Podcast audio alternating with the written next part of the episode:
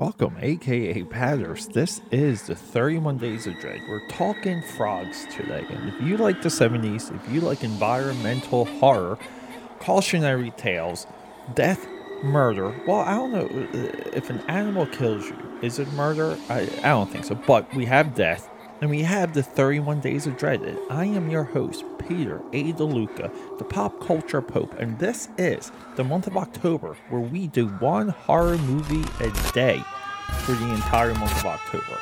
Are you ready? Let's get through that intro and talk frogs. Alright, everyone, before we get into something spooky, let me sell you something. Trial by Fire is my comic book available right now on Indiegogo. Link in the description, and I will see you on the printed page. Long days, journey into night. I, I, I always find myself saying that phrase a couple times a day. Uh, maybe like you know, it's got a, a few hundred times a month because sometimes I just I, I say to myself all day. And what a journey to get this episode done because I it, th- this year I've been ahead of Inktober. You can find out on AKA Pad 69, and that's where I do the Inktober prompts, and I'm combining that with horror movies. So it, it, it's it's just a lot of horror, but I'm I'm ahead on Inktober. I'm ahead on the 31 Days of Dread, but uh, this was like a blank spot. So it was it kind of got to the point where one night ago, last night, the 13th, I had to watch this movie uh, again because I watched it like halfway through, and it, it was kind of like uh, know I, I remember Sam Elliott, and this this is the exact type of um process I go through. I talk about this a lot. Where if you if you can't remember parts of a movie, not if you liked it or not, but parts and the flow of the movie and the rhythm of the movie, good or bad. Okay, if you can't remember it, then you have to rewatch it. And I said that to myself. So I started it over, watched the movie, and you know, I wake up. Uh, I wake up between five and seven every single day. Uh, I don't even need a alarm. So I was I was up extra late because I'm on this comic book assignment. Uh, the deadline for that is tomorrow. So I wake up at seven, and I got plenty of time. I got plenty of time to record and release because I'm trying to do every episode by nine o'clock a.m. I've done that all but three episodes so far. So my workday just kicks up. Uh, it kicks up fiercely. And here's the crazy thing uh, Microsoft, right? We, we, we can argue. We can argue, but but let me just say, probably one of the most reliable companies in the hum, in, in human history is Microsoft with with their reach and the things that they have to handle. Truly amazing. You know, they they are like a NASA like company in my eyes. So I, I get into work mode and now it's uh we're mid afternoon and I don't have any release yet. And Microsoft bugs out uh this this portal that I have to log into. It's just chaos. And it it's literally me sitting down refreshing endlessly until I can get something done. So that's where we are. so we're talking frogs. Uh, look, what? Uh, let me give you a little bit of additional Peter A. DeLuca pop culture pope uh, insight into my process here.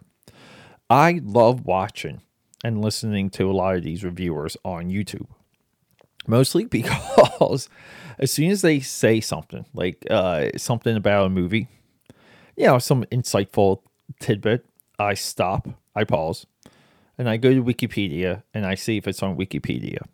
And every single time okay there's there's a couple exceptions but uh, you know it, it just seems from my point of view from my perspective but every single time guess what kids? Boys and girls it's on wikipedia. And it, it, it boggles my mind because it's almost like what don't you know? Like what do you know? I know what you don't know. You can't always repeat wikipedia to me. So here with this movie I, I really after watching it, I didn't want to do like any research outside of the director. Uh, you know, the director we don't have too much to talk about with him, and we all know about Sam Elliott's career. So, like again, we don't have to touch on that. But I go to the Wikipedia, and the Wikipedia has this review, this excerpt from this review, and it's essentially it essentially says, uh, frogs has murder like has I, I keep wanting to say murder i don't know why i have murder on my mind but but frogs every single death in the movie frogs does not involve frogs it involves all these other animals and I, I i said to myself i said son of a gun like i should have thought of that i should i should have made that connection and i kind of uh, let that sit yeah, like I let that sit when I was uh, passing this movie over for somewhat a, a second time. While, while I was watching it, something occurred to me. So I go back to my youth. I remember seeing like the box art for this movie when when I was a kid. And it was always like you know, like clearly that's just BS. That's just BS and you might be like, okay, Pete, like you know, you're you're a kid, blah blah blah. No, but but by BS, I mean, I'll tell you what I mean. I I'm essentially, so I'm just trying to gather my thoughts real quick. Like you you just know as a child that it's not going to um like live up. It's not going to live up to the hype.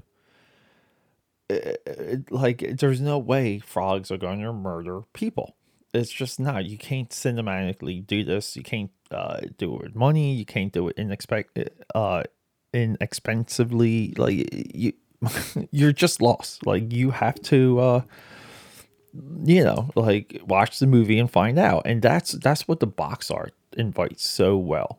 It's like, what are these frogs going to do? And it entices you, and it, it begs you to watch it and you know watching this movie that was definitely a part of the fun in this movie so this movie starts uh, the same exact way that um like like i would predict. There's some environmental thing uh, our protagonist is going to be investigating something. He's somewhat of a loner.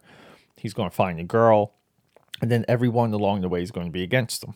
Uh, that's essentially the part of this movie. So we have this like rich aristocrat guy dumping chemicals into uh, the river. So, you know, like pesticides, all these things. But here's the funny thing, and this this is something a sign of the times. Environmentalism, okay, was just emerging at this time. This movie's on top of a very new idea that we have to look after the environment. This movie was made roughly, I would say, 10 years before it hit the uh, lexicon, before it hit the zeitgeist. Meaning, I'll tell you what I mean. Every single cartoon, every single movie, everything was environmental something in the 80s. It, there was a full Save the Whales, Killer Bees, Ice Age coming. We're, oh, uh, no, I'm sorry. This movie is 1972, not 1974 it, like it, we're in the full swing of it. A, a, one of the biggest tropes of all of 80s entertainment is environmentalism and crazy evil corporations. Every single corporation is out to get you, like in a really seriously bad way. So this movie's roughly more than 10 years ahead of the curve, like the current and that struck me because I'm watching this movie, and you know we we have look Elliott. Sam Elliott has some really good hero speeches, like in this movie. He's got two of them. This, uh, this movie's poorly directed when it comes to the acting and the action on camera. Now, it's a cheap movie, so we know what we're going to get with special effects, but if there was ever a movie that used uh, pet shop pets, like think like creatures, animals you can literally buy down the street from where you live. Use them in a narrative with a message, with some hey, uh, over over the top ish deaths or just deaths that are uh, laughable. But here's what that reviewer missed when he said that frogs doesn't kill any humans, even though the movie's called Frogs. The frogs are used in this movie as like a um, they're almost like a like a harbinger. Like when you see frogs, uh, you know something environmental is going to happen against these people because you know like uh, it's it's a swamp.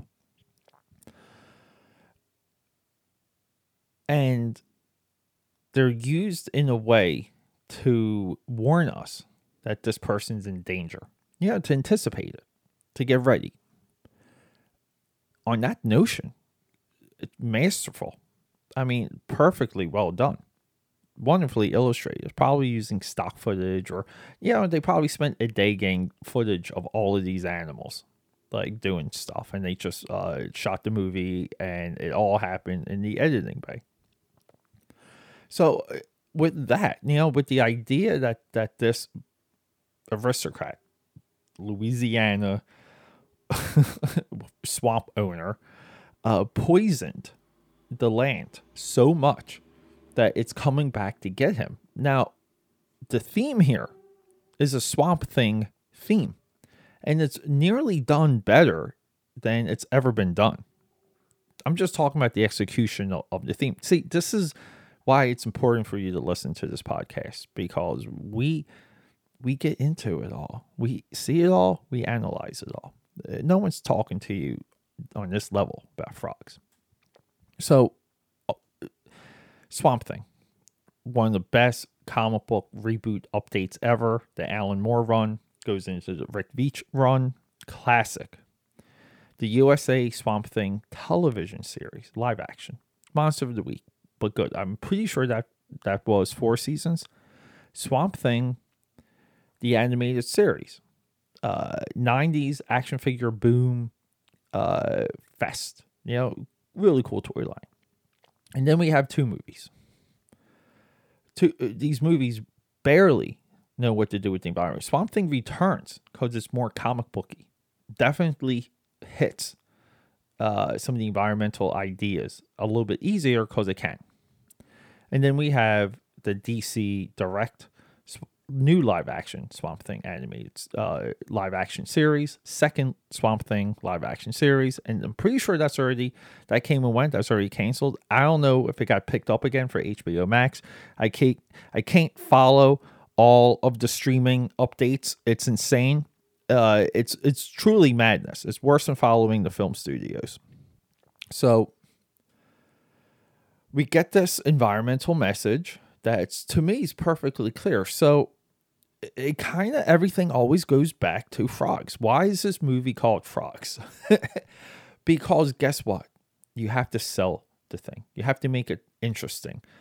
It has to entice you. So as the box art fascinated me when I was younger, and for me even choosing it for day 14 of the 31 days of dread because I can put any movie in here. If I wanted to do a swamp theme, like a bog theme, because our day 15 will be the bog. If I wanted to do like some type of environmental theme for the 31 Days of Dread, I can put Swamp Thing in this place. There's other movies I can put in. I put Anaconda, even though it's a jungle, but still. Like, you know, I, I can put, I, I can come up with this theme, and it's very easy to put two other movies together. I felt like I was doing myself a service by watching this movie because it did stick with me since I was younger. And now it's over. the fascination, the the uh, the uh, uh, you know the uh, the curiosity of this movie is over. I can move on with my life, and that's a lot of what the Thirty One Days of Dread are all about. This movie's available right now on Amazon Prime. I beg you to watch it and understand no frog kills any human in this movie, but the frogs are carrying death. So there you go. Everyone, 31 Days of Dread, Peter A. DeLuca. I love you. Go out there, create something for me. Get obsessed with something. Rock and roll, and let's go. Quick announcement quick announcement. So, this episode is dedicated to my father, R.I.P. Tony DeLuca, Tony Ironfeet. We love you and we miss you every single day.